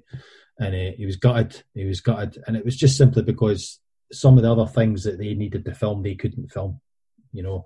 And so his whole thing was like just completely gutted. It And Callum, who's a- massive actors. It does. It does. Hollywood but- guys but- will be like, "What the fuck? I'm being cut out." I know. But this is Callum, you know, lovely guy. Hope hope he gets opportunities. Well, I'm, I'm filming a music video. Um, was meant to be in a couple of weeks. It's now going to be uh, start of February. You know, uh, and it's like guys like that that are at the cusp. You know, that just, just need that push. And a wee stint in Outlander's going to do you well. You know what I mean? And it's, it's been taken away a wee bit because they can't build on that. Like how he can't build on that for how he has been an Outlander for the wee bits. You know, and he can't he, he can't put himself out there for other stuff. You know what I mean? And that, that's what's annoying. I mean, for for myself, I do feel a bit limbo as well. I, I feel some of his pain because we we didn't get lucky. There was a couple of delays with the Garry show, which was nothing sinister, um, just the the, the way TV scheduling works. But that came out uh, in August, you know, so right slap bang in the middle of the pandemic, you know, when we thought that it was only a, a wee bit left and all the proposals had gone to the BBC like within a couple of weeks, and they were like, "We really love what you're planning for a series. Let's let's push this through the, the next and final stage of the commissioning process." But now we we have to wait, you know, and it's like, what, do you do? You know, I've been lucky. I'm a, my day jobs as a broadcast television editor, so I can do remote editing. You know, I can, uh, if I want to, I can go through to Glasgow or something, which you know I'd rather not not do. You know, um, just due to the way things are, not just because it's Glasgow. I was just going to say, Matt, is there a wee bit of uh, rivalry here, man? What's happening? No, listen, the best years of my life were in Dennistoun, mate. Two or three years in Dennistoun. Or East like, End, you know, mate, aye. East End East, East, East End, man, Garthland Drive represent, you know what I mean? But I, apart from every two weeks when I had to throw a fucking couple of drunk Irishmen at my garden, I'm like, what you doing? You know what I mean? Sh- no one else in the block could come. It was always me. I'm like, this isn't fair. There's like 20 people in this block, and I'm always the one dealing with this. You know what I mean? Um, but no, like, uh, uh, you know, I- I, I think I'm lucky that that can happen. Other people didn't didn't have that. But in terms of my directing ambitions, man, I, I think it's definitely affected mine because I, I should be doing maybe more stuff. You know, as I say, you're I'm aiming to do, Vito? Are you, hundred percent, hundred you a percent. writer, you're a director, you're an editor? Is there something you want to don't know. combine them all? I, I don't. I don't want to edit. Um, I don't want to edit into my my forties. I think I, I love editing. You know what I mean? It's been my bread and butter. It's it's you know it's it's you know it's give, it given me a, a good life eventually, man. You know the, the road to get here is uh, to get to the stage where I'm at with editing. You know where I can I can pick up good shows. You know good good prime time TV shows, good money. You know. Um, it's been long and hard. A lot of thirty hour days, mate. A lot of you know ten day weeks, if you know what I'm saying. Yeah, like, to get to this, yeah. Because they want Eh. Everton, at that point, they want Everton done quick because it's all been kind of done. They're waiting on you Aye, to get it out there. basically. Aye, and, now I'm at the stage where it's like I can I can say yes to stuff, I can say no to stuff. Mostly I say yes to stuff because you get the freelancer fear of missing out, you know. No, I mean, But, that's your eh, life. That is like your that is your life, man. You know. Um, at least you're talented, though, Brian. Man, I love your I love your stuff, but um, I just wing it, you know. But uh, I I have to be honest. Same as you, mate, doing it because we love it and we do it for a long time and we care about what we do. And I think that starts to show. Because some, Aye. some people maybe look at stuff and turn around and go, fuck, man, what are they talking about? I don't see it. But is what you said, is I, I connected with your work. You seen mine. You sent that compliment. I feel good, man. And I like it because it's what I love. So when somebody else sees what goes into it, it just feels good. That's what it's all about for me. Well, that's it, man. I think that's the meaning of life is like finding something that, that, that you love. And it's something that isn't just something you love, it's something you can give back to other people and you can feel how they feel about something. Of course, man. Or, or no, even if even if someone's like, Brian, fucking hated that picture of the lock that you put up, you'd be like, why did you hate it? And then you're having a discussion about art, which is better than any discussion about fucking Brexit. You know what I mean? And uh, you know, for for myself, I think in terms of the stuff I make, I think I need to figure out pretty quickly what I'm what I'm making. I think I need. I've been told by so many producers to downscale some of my stuff. Like if uh, I don't know if you watch Writer's Block, but I mean that just goes everywhere. Um, I think I think it's a good wee short movie for the first twelve minutes. Unfortunately, I forgot to write the, the next three minutes, and uh, just just told the actors to wing it. You know what I mean? And most takes were them going, "What?" You know, uh, at the end of it. But, but we got sun out of it, and then I think the quiet. That's why the quiet's a proof of concept. It's not a proper thing. It's it's maybe taken a bit of pressure off me. I'm like, let's let's write something that's no too written that you can sort of like put your own thoughts into it as a viewer You know, you can, what's she thinking? Where's she coming from? You know, what what are these creatures like all about? And you certainly see the world that, that she inhabits, and I think that's kind of where where it exists. You know, is that is that a CGI? Did somebody create no. that? That was created by two fantastic people. Uh, one of them who did the wings. The wings was a mechanical contraption. That was a, a my, say my. I hate saying that. So goes, oh my my editor, my director. no, mate, it's fine. You know? You got them in a kennel in the back. Like what you on about? Um, it's uh, a great costume designer called Frances Collier. She did uh, writer's block. You know, uh, well, uh, gosh, I wish you'd watched that one, Brian, man, because that one's like that changes like genre every. every oh, I need minute. to make you know I've I've got it and I watched it and it's just like balls to the wall. It's just things have been so busy and that's even this podcast is suffering. You know, it's going going good. And I'm like, I'm doing it every fortnight. I'm going to do it and good. And same as you, what you said, you you nailed it as well. Like you you get somebody dangles a carrot in front of you. Like I've been offered a couple of good names to come on the show and it's fizzled out for whatever reason. I'm just like, fuck man, I was like kicking the balls right there. You know, I've been and I'm a blabbermouth. That's why I've got a podcast. So I tell everybody, oh, he's coming on the show. Wait till you see this. And then like, what's happening? You big dick? Is that guy coming on? I'm like, no. So no, I had, I had to get some random wop on uh, Twitter. You know what I mean? Turns out he's no, a third mate, proclaimer. No, I was well chuffed, man. It says when I watched that, I'm like, yeah, we've got something here. But it's just, it's just timing it and I'll go back and I will check out stuff. It was even like uh, James when contacted him, who was recommended by um, Mr. Jack. Aye. So I went in, and he was good enough. He get back to me, says, "I'm up for that." So I watched his stuff, and there's still some things I've not seen of his. I've caught up with lots of stuff. He's busy. He's got some cool stuff. James, he's got a real cool vibe, man. I, I just, he's got that. You can just tell he's from that neck of the woods, and I'm hoping to see more from you guys. You know what I mean? And I'm sure you will. Just weird the now, and uh, you guys, I, I find it tough now. Well, but, do you know what? I'm I, am definitely in terms of like getting artistic stuff out, out there. I'm lucky that uh, the Garry show kind of gave me an in with the, the program View from a Terrace, which is BBC Scotland sort of like alternative uh, uh, sports team. Really good, really good show. I don't know if you've seen it. It's, it's basically a couple of couple of What's lads called, on a, a, a, view from the terrace. And who's in this? It's it's it's a sports show, mate. It's a sports show. It's a, a couple of writers. They'll, they'll sit and chat about things, but it's it's usually from the Premiership down, and a focus on non-old firm sort of football and matters. Yep. And what they'll do is each week they'll get a v, what they call a VT director. VT stands for videotape. It's it's an old term from back in the day when if they were in a studio, like say they're doing the news and they're like, right, here's Kate Adie in uh, Tiananmen Square. I shouldn't say that because that means you're never getting shown in China, Brian. Sorry. Well, like, here's Kate Adie wherever she is, and someone in the studio go roll videotape, roll VT, and someone will just stick a tape in and press play, at the same time that the news anchor will say, "Here's Kate Adie." So I am doing VTs for these guys, and you know, I think my first one was a, a footballer called Darryl Duffy who had the misfortune to be uh, come up with Rangers at this time. He was a striker at the time. They had like Michael Mols and, and Tore Andre Flo and uh, a couple other boys ahead of him in the in the pecking order. He's now at Stranraer, but he's had this mad career. He's he's gone all over the place. He's played in England. He's played in India. He's, he's now back at Stranraer. Um, and then tomorrow I'm, I'm, I'm interviewing a former Hearts and Partick Thistle player called Ryan Stevenson who's got this amazing array of tattoos. I think the only bit his face isn't tattooed, it's like his right cheek or something like that. uh, and on his face, if you're listening, Ryan. And uh, uh, um, well, I mean, I don't know if he walks in, taps half the morning, it's like, well, we need to film it because that's what I'm contracted to do.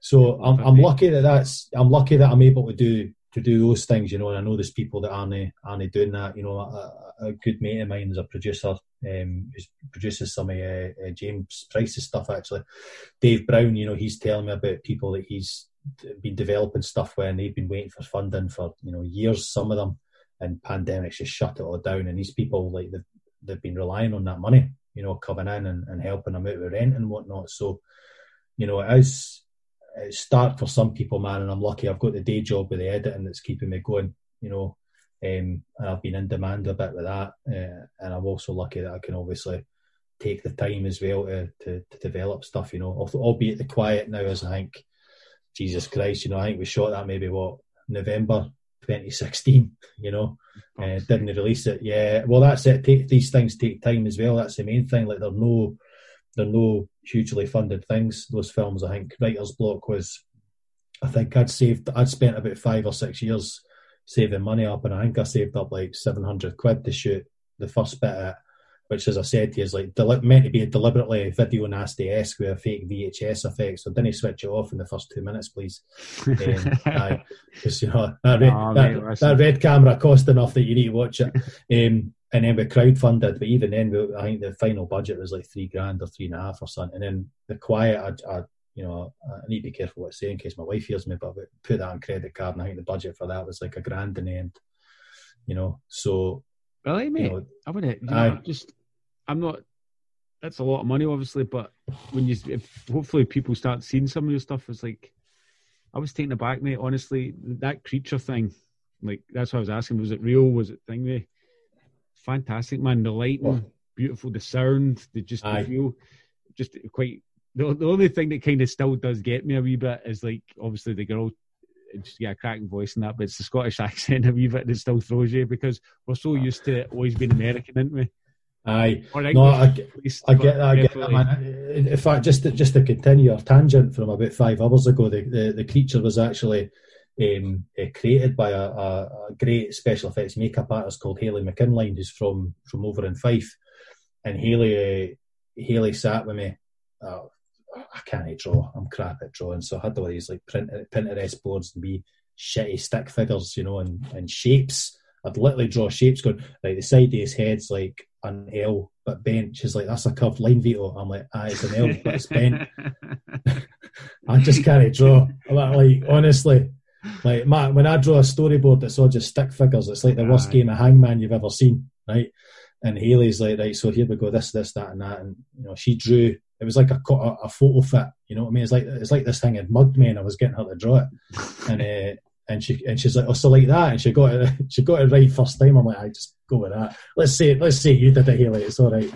Um, and then she created it, and then, as I say, the, the wings were a mechanical device behind. When you see the wings go up, um, it's actually Frankie is like kneeling right down, and as the the, uh, the actor, a, a, lovely guy called Harley who plays the angel, as he sort of goes like that, he arches his back up. Frankie's kneeling down like that doing like a tricep curl kind of thing where, yeah. where, where elbows and getting the wings to like go up like that. You know, it's amazing. And then uh, no CGI on that at all. I was like, let's let's do CGI for some bits. And then, as I say, Andrew Donaldson, such an amazing effect. I'm going to go back in and watch that specifically too. The opening ones you says that were created because that's something that even recently I'm just looking and I started. It was like people. I was I photograph a lot of product photography, and it gets. It's been recently these guys, there's more money getting invested, obviously, with online sales and stuff. So it's going to uh, designers and they're adding stuff or just even tweaking things that I probably I'm not getting the time to kind of edit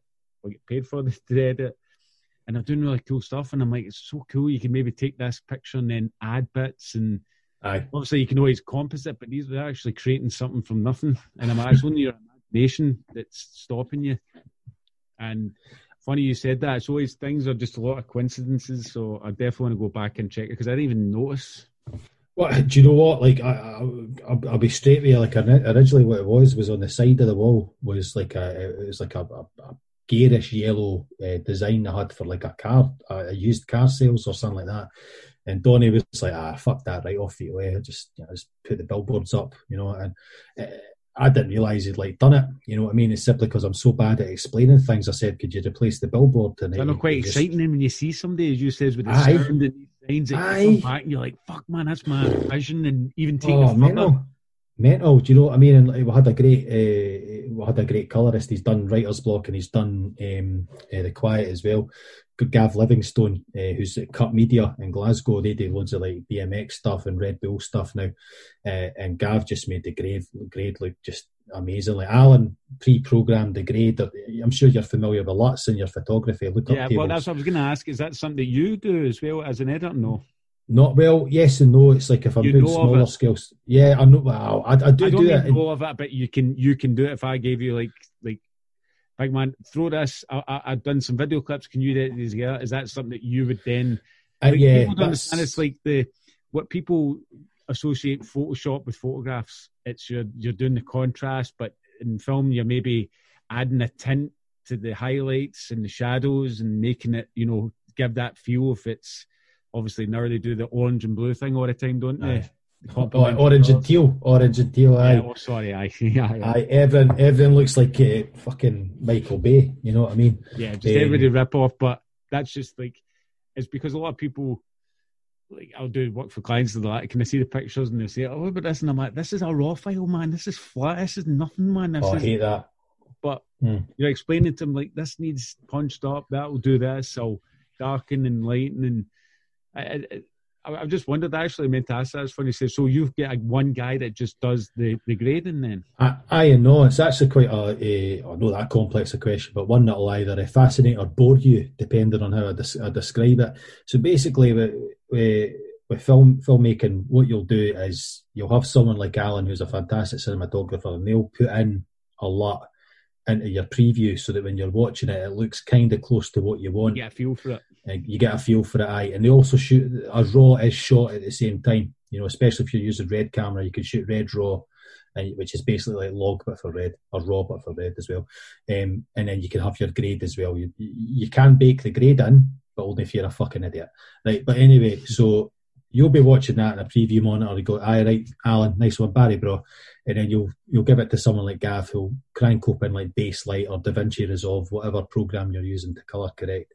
And they'll sort of just augment it. They'll put in all their power windows, you know, they'll put in all their, their S curves or, or whatever you want to do. Um, you know, with the with the quiet, didn't they really need much. Uh, there was one moment where like surprised because it's so fucking punchy, man. Is that the red camera? That's the red camera. That's Alan's grade, but then that, that uh, LUT, but then that's that uh, which Alan programmed himself. It wasn't something he'd like downloaded or something off a red red site. Um, he, he, he did that. He's he's amazing like that. And then Gav just gave it like a bit extra touches. You know, he added he did add wee sort of visual artifacts into into some of the scenes, like extra bits of blur and extra bits of like uh, displacement in the image, just so you got how terrifying this thing is. You know. Uh, and obviously, when you put that together with clear sound design and then Haley and Frankie's work with the creature, it's all comes together, mate. And you fucking get I, will even mention Hannah, the actress, Hannah Mackenzie, like fantastic actress. And now I've said that, I need to mention fucking Tony, the, the actor as well. What a lovely guy he was. Uh, Tony's a, a, a, comedian. He was recommended by a friend of mine, uh, my friend Kim McCaskill, who's a, a comedian on the scene. She now writes for uh, the games industry, Kim, and she said, "Listen, this guy Tony, he's he's amazing. Tony's now a kids entertainer." And I'm like, well, the only drama thing you've been in is like this. You can't show it know, the kids. Can you show, Good show luck. the kids? Show the kids what you're famous for, and they're like, exactly. We we got shown at the Glasgow Short Film Festival. Um, or, was that? great. That, that, was fucking amazing, man. That where? was absolutely amazing. Oh, where was it? It was the the CCA. I'm I, I'm I'm a, I'm a meant to say the old CCA now. Is it is it now? I don't even know, mate. Or? Is this through in Glasgow? Or it was through in Glasgow. No, it was, we were shot in Glasgow. It was shot at, um, oh goodness, what was it called? It wasn't out of the blue. I can't remember what it was. There were a lovely bunch of people that had this amazing building, uh, and it was basically it was all these offices and all these like art, art studios and stuff like that. And they were like, mm-hmm.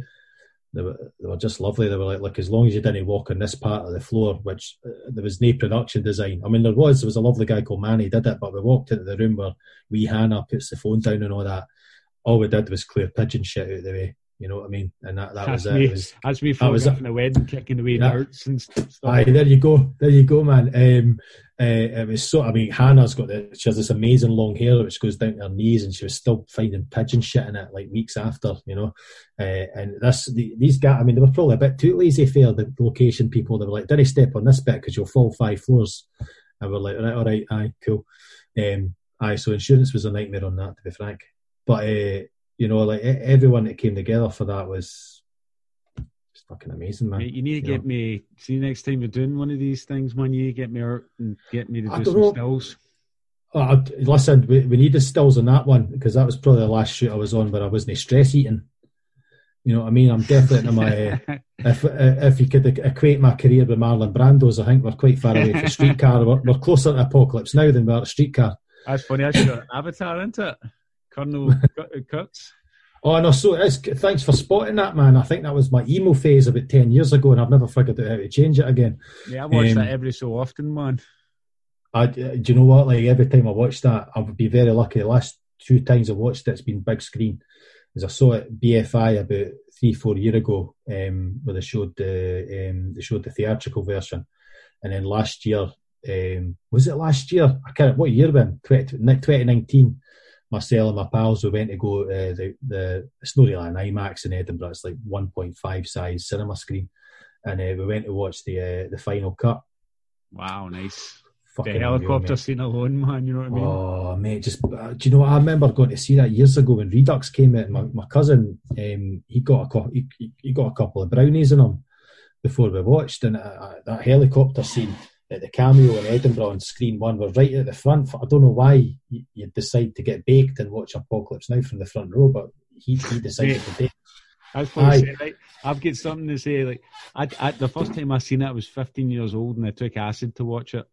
Fuck that. Why would you that do that to yourself? Because I hung about older boys and they were doing shit that I shouldn't have been doing. But I, it, was yeah, it, was an experience and it still is to this day. I'd seen I watched that. Like, you're talking about like crews and stuff, and I'm watching, I'm like, how big a production Mental. is this, man? Just flying helicopters, explosions, the actors, all the different, like, I just it's so hard to comprehend, man. That's enough. Famous Italian name, Francis Ford Coppola. Genius. He's uh, honestly like the, the, the two of the boys I look up to, Coppola and Scorsese, man. No, yeah, they're the daddies, aren't they? They are, man. You know, uh, I don't know if you've got Mubi, the uh, curated subscription movie service, but they just had De Palma, uh, the, the, film De Palma, which is about Brian De Palma talking about his career. He was another boy that just just did it. He just went. I get called that as well for a couple of our clients. A couple of boys call me Brian. De, Brian, Brian De Palma because you've got the crazy angles. I just, like, I don't know. It's just one of these shit patterns in it. Like you're the power team thing, thing. I'm like, I'll take that, man. Brian, there's been called worse things. De Palma. No, I, I love, uh, I love De Palma. I think Scorsese and now. Um, especially after the Irishman, I'm, I'm bored my mates with how much I love the Irishman. I'm literally the only person I know that loved the Irishman. You know what bothered me big time because I dissed it a wee bit. Like, see Robert De Niro putting that beat down in that boy. It just it's always the beat down. It's always the beat down because you're like, like you're Mark he just Scorsese. like an old guy, right? But it's, it's his it's his gammy be elbow when he's doing it. I was just I don't. I actually watched it. I just like sometimes I like putting stuff out there just to cause a bit of aggro so people talk because I like talking, I like arguing and stuff. So I just put stuff to wind people up. Oh, definitely oh, worse things. It couldn't have been that bad because I watched all, didn't I? I, yeah, I, you know what? I was so sad about it, man. I was so looking forward to it. I went to see it, and uh, I was working in, in, London at the time. And uh, usually, when I'm doing in London, man, I'm a bit of a homeboy. Uh, I'll, I'll, a homebody rather. I'll, I'll, I'll stay with my good old auntie Christine doing Bermondsey. And uh, I said, I'm going to see the Irishman, Auntie Christine, you want to come? Because, you know, I'll, I'll, I'll, treat her the wee art house treat now and again. And she's like, nah, I'm not watching that fight out. no, through that. Uh, listen, yeah, Christine can't hold it in for two hours. I'll be going to the toilet all the time. Nah, I'm not doing that. And so I went to see this art house cinema on my own, and it was like a wee 30 seater thing. And uh, Oh, they're brilliant, man. You ever been to the them. GFT? The GFT aye. Glasgow? Oh, aye. Oh, I seen oh, me aye. and my pal, right? I've got two things.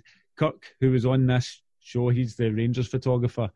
We're at college doing photography, and I'm like, mate, there's a there's a new kung fu movie I want to go see. It's called Crouching Tiger, Hidden Dragon. He says, "Oh, I better find that. I'm up for that."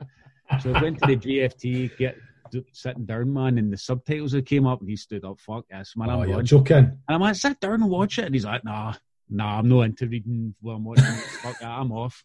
I ended up getting it, and then it was dead funny at the end. He's like, How good was that photography and all the fight scenes? I'm like, I told you. And oh, then yeah. another time, we seen me and my mate, again, still at college, and he came up to see me, and I says, There's this Australian movie called Chopper. And I'm like, It's just getting good write ups, and I'm just dying to see it. So we've walked in, one of the greatest fucking movies, just brilliant. Loved the part. Film, and there was an old woman sitting next to me when it first started doing her knitting. And it was funny to see the end of the movie. Everybody stood up and gave it a round of applause. Aye. The movie's just the vibe and everything. Uh, and uh, I love it. Put, I, I really miss the cinema actually. I, I do too, Brian. I do too. I, I feel. I think last thing we went to see was uh, uh, last last thing we went to see as a date night was Parasite, which was fine. But the last film, I, talking about applause in the cinema, last film I went to see was uh, doing in London. It was, Bad Boys Three. and, uh, and I got around the applause in the Bad Boys 3. Oh, listen, did he, did take away? But I don't know why they called Bad Boys 3 Bad Boys for Life, because it leaves on a cliffhanger, kind of, or it leaves on an ellipsis rather, not a cliffhanger. And you're like, well, could you not called it Bad Boys for Life? You've missed a trick here, boys. you know. But uh, uh, but I know I, am glad that I'm glad that those are the two films I wait to see because you need your popcorn, you know, mixed oh, in with your caviar. Popcorn, you know what I mean? Aye, aye totally, man. But uh, um, no, like. I, Crouching Tiger. I'll tell you, this is a really crude story, but I'll tell you about when I went to see Crouching Tiger. It was uh, it was in the Cameo Cinema in Edinburgh. I don't know if you've ever ever been to the Cameo. It's it's one of the ones, the main ones for the film festival. Uh, if you remember film festivals, and uh, and basically they've got a wee the wee one you never want is the one next to the men's toilets. Cameo, I think it's Cinema Three. So Cinema One's the big grand one that you know is, is amazing. It's got the pillars and it's the they bring the curtain down. I don't know if they do it at the GFT, but they'll have the adverts and the trailers and then they bring ah, the curtain down for a couple. Aye, of, aye. And uh, aye, they're not doing that in the wee one. They're just like, this your film, fuck off, right? So watching Crouching Tiger. for the toilet. So aye, well, this is, so we're, we're, we're, watching Crouching Tiger and kind of gets to the end. Spoiler for anyone, if you've not seen Crouching Tiger, you've had your warning, right? you've had a 20 year You've had a while to see it. Aye. So at the end, when Chow Yun Fat, he's, he's looking up at Michelle Yeoh and he's like, you know, with, with my last breath, he does the dramatic pause, and in the middle of the dramatic pause, this boy goes, and he goes, "Fucking hell, Georgie, it's that fucking for the last night, eh?" Ah, like, I love you, and this boy is like, "Fuck, no, I'm, I'm not coming out. I'll be here a while." and I and I can't watch Crouching. I tried watching it with an old girlfriend, and I laughed at that bit, and I think she was my ex girlfriend by the time I told her why I was laughing you know, uh, you know, so I, even things like that, that's experiences I miss, you know, everything, everything, like having arguments with people about talking, putting their phones on, you know, stuff like that. I, I, and just the communal experience of like enjoying something. I, you know, when, even when you watch something like, like Creed 2, there's uh, the bit at the end of uh, Creed 2. sorry if you've, if you've not seen it, man. Um, uh, can I spoil it? Is that all right? No, mate. Of course, go for uh, it, man. It's at the end of Creed Two. It's um, Rocky goes to finally reconnects with his son, and it's played by Milo Ventimiglia, who also played his son in, in Rocky Six. And like, just there's a couple of lasses at the front, like, oh, you know what I mean? and it's like it's those moments like that that you just miss. see the see all the movies, the last like Sylvester Stallone stuff in his kind of twilight years. He's making dead emotional movies. See, yeah, like, you're eating your Rambos and stuff. You're like you're getting choked up watching that man. That Rambo, I'm like, that was the joke. Like, who's going to believe a 70 year old guy skipping about with a bow and arrow, running and hitting people in between the eyes? Man, it was amazing. I was, like, I, I was gobsmacked. I was a Sylvester's the man. He's an old one. He's the use he's, eyes. He's the boys for us as Dagos, man. I like him. I, I tell you, like he's he's he's one of these guys that's that's great in his own way. You can appreciate them ironically, but also there's a wee tragedy for his career because unfortunately he became big in the 80s because he had Rocky, which was great, you know, and then he had a wee fallow period where he, did he tried wee things like Fist. He's um, made a lot of shit movies as well. Aye, but but then he did First Blood, and my, my wife hadn't seen First Blood, and uh, oh, we got wow. it. We got well, we got it on a wee sale. It was like 99p, and I was like, oh, I'm buying this, right? So we watched it, and see the bit at the end, you forget like in isolation, that bit is like hilarious because he has an unfortunate octave jump when he's he's finished telling the story about how his friend uh, got got killed in Vietnam or in a bar in Vietnam. But when you watch it all the way through, you're just going, "I'm feeling this." By the way, oh, I, I, I, get I get where he's coming from, and I don't know how First Blood, which is a very complex action film and deals with very complex issues, you know, then gives way to First Blood Part Two, but it's like, ah, he's just blown a boy up with an explosive arrow. Because he got into that. That was the steroids phase, wasn't it? The the the Rocky. It was just. It was all about getting ripped and having big hair, man. Aye.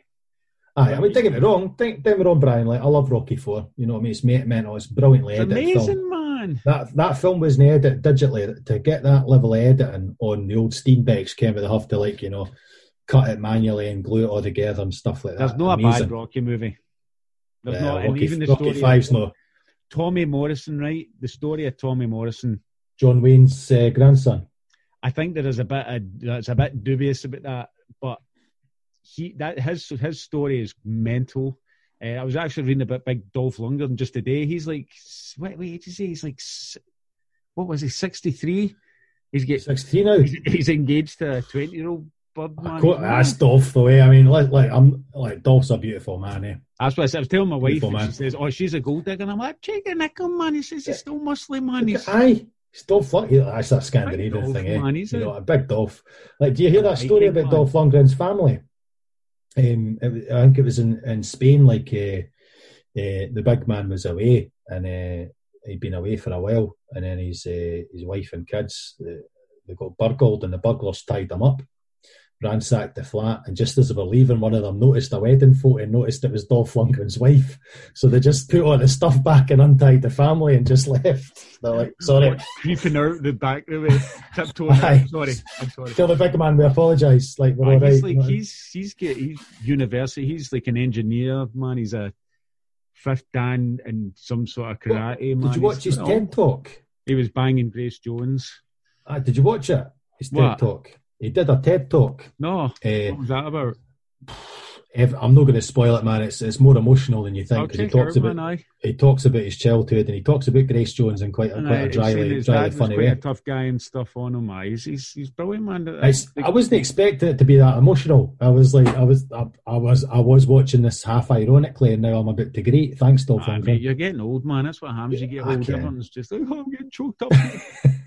do, you, do you know what Alan and I, Alan, Alan McLaughlin, when we first met, it was uh, with, with, I'd done the first phase of writer's block, and unfortunately, I had to change cinematographers. And a pal of mine said, "Well, chat with Alan," and we ended up bonding over the, the last two Universal Soldier movies.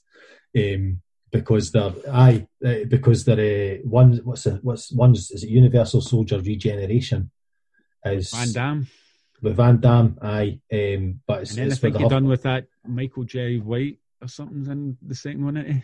No, no. Well, this is like this is away for them because they I think they did the first couple, and then they, they, they, went, let's leave it, and then they did something brilliant. They thought, let's redo it for the direct to video market, but they got in uh, a director called John Hyams, and his dad is Peter Hyams, who did like Capricorn One and Outland with Sean Connery, God rest him, and uh, uh, he did. He's he, it was at End of Days with Arnie, like quite underrated Arnie film, End of Days and uh, but he also is his own cinematographer. So Peter Hyams, this guy's dad, came on board as a cinematographer, and so as a result, this Universal Soldier Regeneration just looks like the slickest direct-to-video film you've you've ever seen.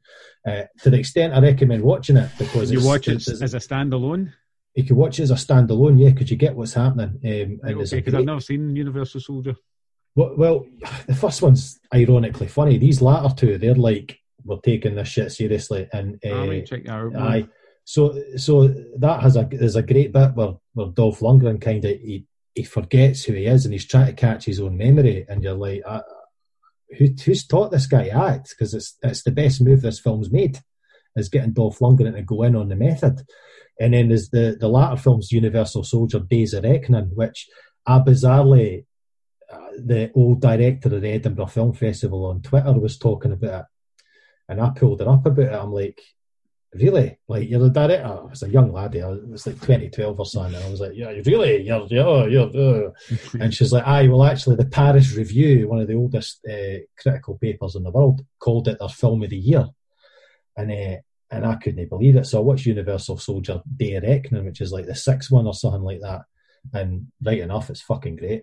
It's actually a, it's a bloody good film, mate. You know, I recommend watching it. It's, imagine if uh, Memento era Christopher Nolan directed a script from Terrence Malick, and you're you're just about there, you know. But it's still about Universal Soldiers. Like I'm, I'm not saying there's there's no schlock that, but if you can take anything away from this, it's, the, aye, that's one of the wee ones that somebody tells you, you know, I'm glad, and I will watch it and I'll check it out. if you watch Van Damme and Dolph Lundgren, they're they're supporting actors in it, and uh, the the great uh, English martial artist Scott Adkins, he's the main guy, and he's he's all right in it. But it's how how rough and tough the film is. That it's a bit of a cruel film at first, and then it slowly unveils itself uh, in a way you might not expect. Um, and there's an abs- and if you want action, there's an absolute belt and throwdown in a sporting goods store, It's just everything you can think of, you can play a sport where it gets thrown. Uh, uh, these two actors, one's a UFC fighter, another one's Scott Adkins, who's a Randy Couture, is he in it? no, no, Big Randy's not in it. What's his name? Is it Is it? Nimbatnikov? I can't remember. I'd have to look it up. No, I- oh wait, I think Bisping's in Regeneration. I know he done something, couple of things. I'll need to check it. We can't spoil anymore, mate. I'm going to check this out. I'm going You need to check them out. They're amazing. They're amazing. Popcorn. I'll tell you this, you're, you're- like I'm, I'm no mean disrespectful, man. You'll need to, you'll need to check it with your wife because my wife was like, she was ten minutes in it. She was like, "This film is there's a lot of gore in this film." I was like, "Well, well." Listen, I watch Van my Damme. sheet. You can watch my sheet. I, yeah, I mean, you say that she's on Grey's Anatomy series ten, and I'm just like, oh, what you watching? Um, my missus is a series one as well. But listen, mate, I really appreciate you coming on. That was a fantastic chat. Uh, I'd like, I, I definitely think I'm, I'm going to reach out to James and see what we'll do. We'll need to. Need to See if it does. Well, like like I say, I'd, I'd sent him a cheeky, a, uh, like I say, send him that email because I know you were talking about Peter McDougall, and it just so happens that a, a pal of mine he gave me the uh, the Peter McDougall. I think it was a five film box set. Um, so we Jamesy can have a couple of the ones you were talking about there. You know, uh, in terms of me being the best director in Scotland, uh, it's a wee cheeky wee hang. I think the best director in Scotland is a guy called Brian Ferguson. He's he's amazing. Check his work out if you can. Um, I don't know if Katrina McInnes, I don't know if her stuff uh, is available yet, but she did a fantastic wee short film called Howls. So check check that stuff out as I well, mean, I will because. I'm actually making a point that um, spend a wee bit less time on my phone and reconnect with books and movies again. And we have been watching um, a bunch of stuff with the kids as well. Watched some mad Australian uh, crocodile movie, just a popcorn number as well. Seen the first half, but the wee guy had to go to his bed. But um, yeah, mate, definitely tie in with you again. Um, get you back in the show at some point, mate, and you can give us some more recommendations. And see. Aye, do you know what? I, I enjoyed that, man. I think it's, it's like bloody five to eleven. You know what I mean? I'm I'm sure I'm about to be spoken to for shouting quite loudly uh, about about uh, Dolph Five Lundgren. whiskies in. Five whiskies in. There we go. Um, but no, listen, Brian, I do appreciate you having, having me on the show. You know, No, mate, it's, uh, it's it's been great to join the company you've been chatting to recently. Thanks, man. No, thanks very much, mate, and uh, take care. All right, mate. Nice one. Cheers, buddy. Bye bye.